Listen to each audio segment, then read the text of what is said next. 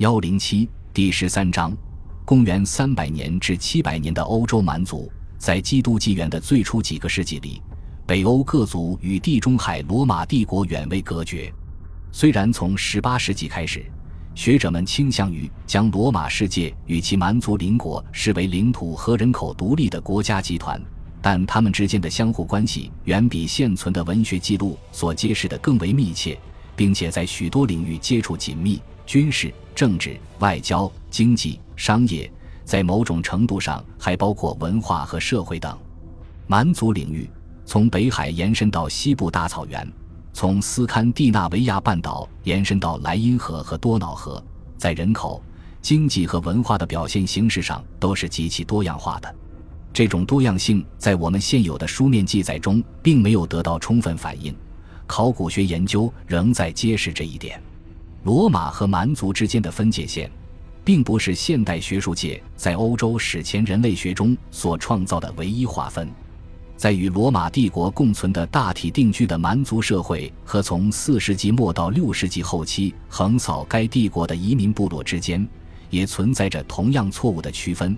在那里建立的权力体系被公认为是蛮族的，尽管这些体系以罗马为基础。大规模的迁徙当然是改变欧洲的事件，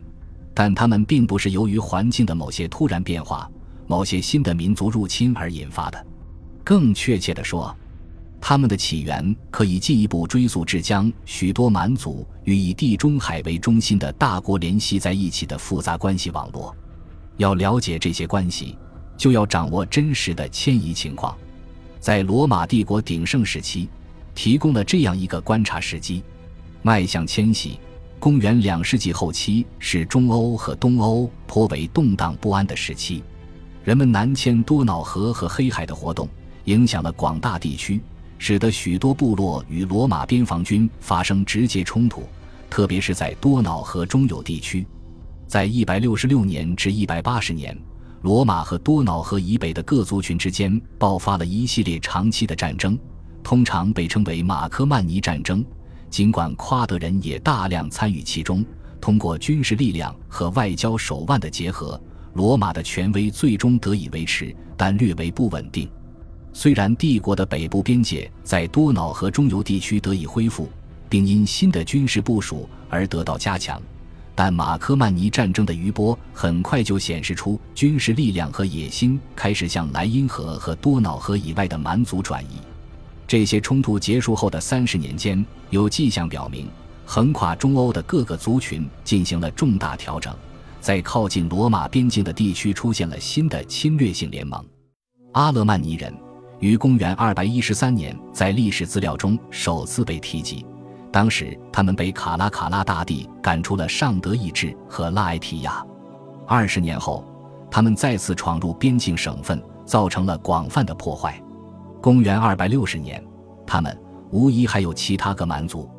导致了罗马对从莱茵河到多瑙河边境体系的放弃。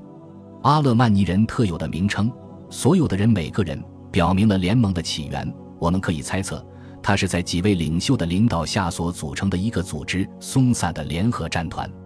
阿勒曼尼人的主要领土位于易北河上游和罗马边境之间。苏维会人和色姆诺奈人早先曾在那里统治，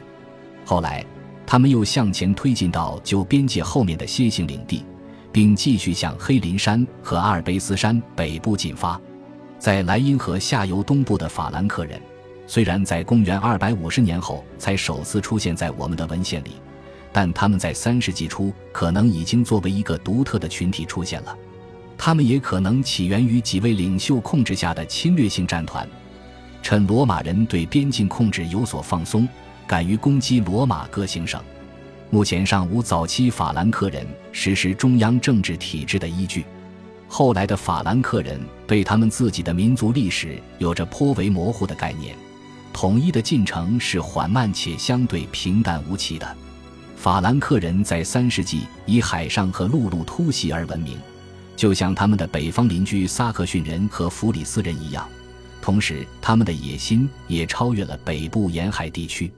即使有明显的文献资料证据可以表明，在三世纪晚期，莱茵河下游以西的法兰克各族的聚落处于罗马的管理统治之下，但考古学上几乎没有关于三世纪、四世纪的法兰克人的发现。然而，在四世纪后期，在莱茵河和塞纳河之间出现了一系列惊人的战时墓葬，随葬品极为丰富，通常有精致的武器、个人饰品、玻璃以及精美的陶器。某些墓地与罗马城镇和堡垒有关，另一些则位于农村地区。这些墓葬往往随葬有莱茵河以东生产的物品，而这些墓葬作为战时墓葬的这一基本事实，进一步说明其墓主的蛮族身份。在这些日耳曼人的墓地中，也有女性墓葬，因此在四世纪末和五世纪初，家族或亲属群体显然是从莱茵河对岸来到高卢北部的。直到最近，可能与这一进程有关的聚落遗址仍未找到，但现在已经确定一个约公元四百年的日耳曼人聚落，位于莫兹河流域马斯特里赫特附近的尼尔哈伦雷肯，靠近一栋废弃的别墅。一些战时墓地与法国东部和比利时的山顶要塞有关，譬如菲尔福兹和维勒莫兰。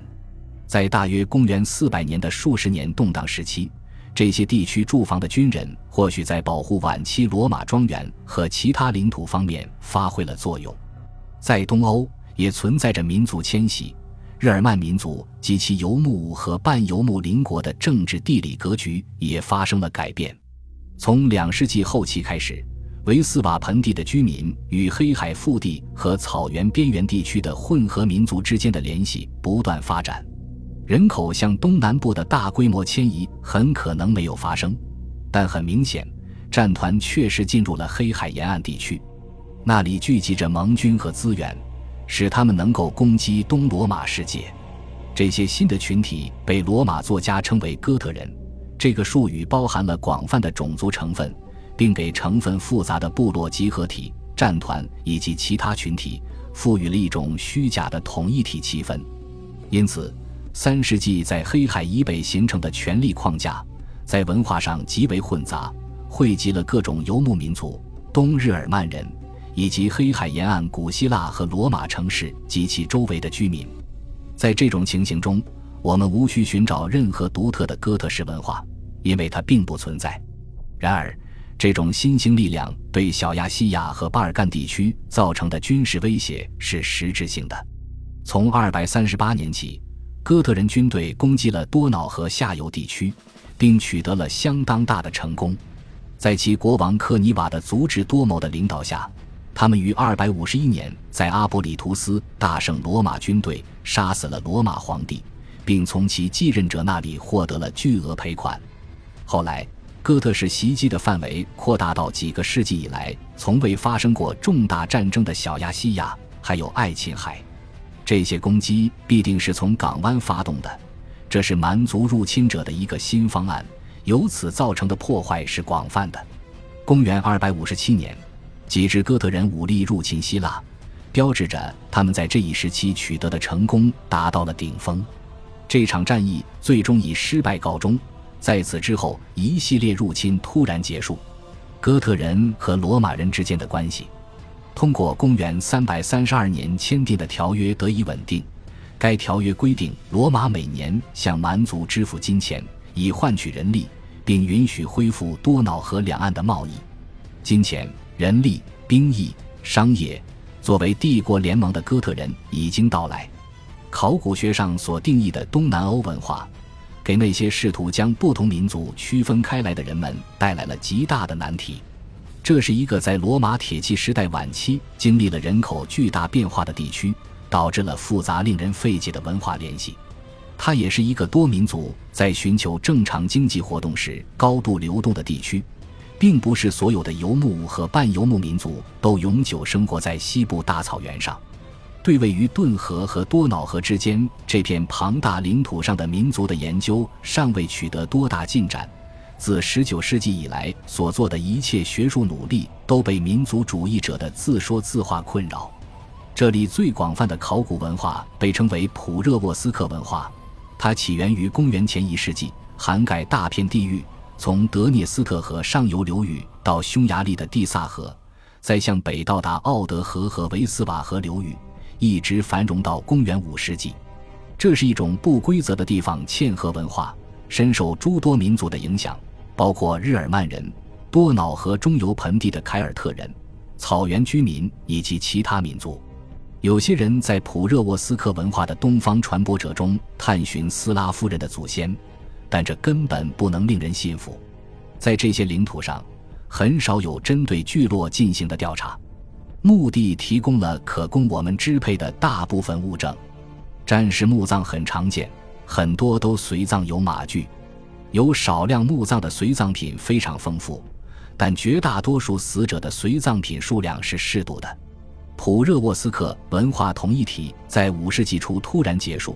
这可能是由于随后匈奴人的出现和哥特人的到来，迫使他们南迁和西迁的重大转变所致。与此同时，在多瑙河和第聂伯河之间，一种广泛的文化逐渐兴起，即以基辅附近的一处墓地遗址命名的耶列尼亚霍夫文化。这种文化产生于两世纪。起源于俄罗斯西部的斯基泰人和萨尔马提亚人，在四世纪，这种复合文化达到顶峰。当时，它可能由于哥特人及其盟友的作用，已经向南扩展到多瑙河。耶利尼亚霍夫文化是一种充满活力和创新的文化，其特点是精美的抛光陶器、高品质的金属制品和优质的铁器。对于这一文化的传播者，人们仍然争论不下。乌克兰的广袤流域可能是它的发源地，但它向西南的延伸，则意味着向日耳曼人和达契亚人的传播。这种稳定的文化在四世纪后期完全丧失，可能是由于导致普热沃斯克复合文化终结的同序列事件所致。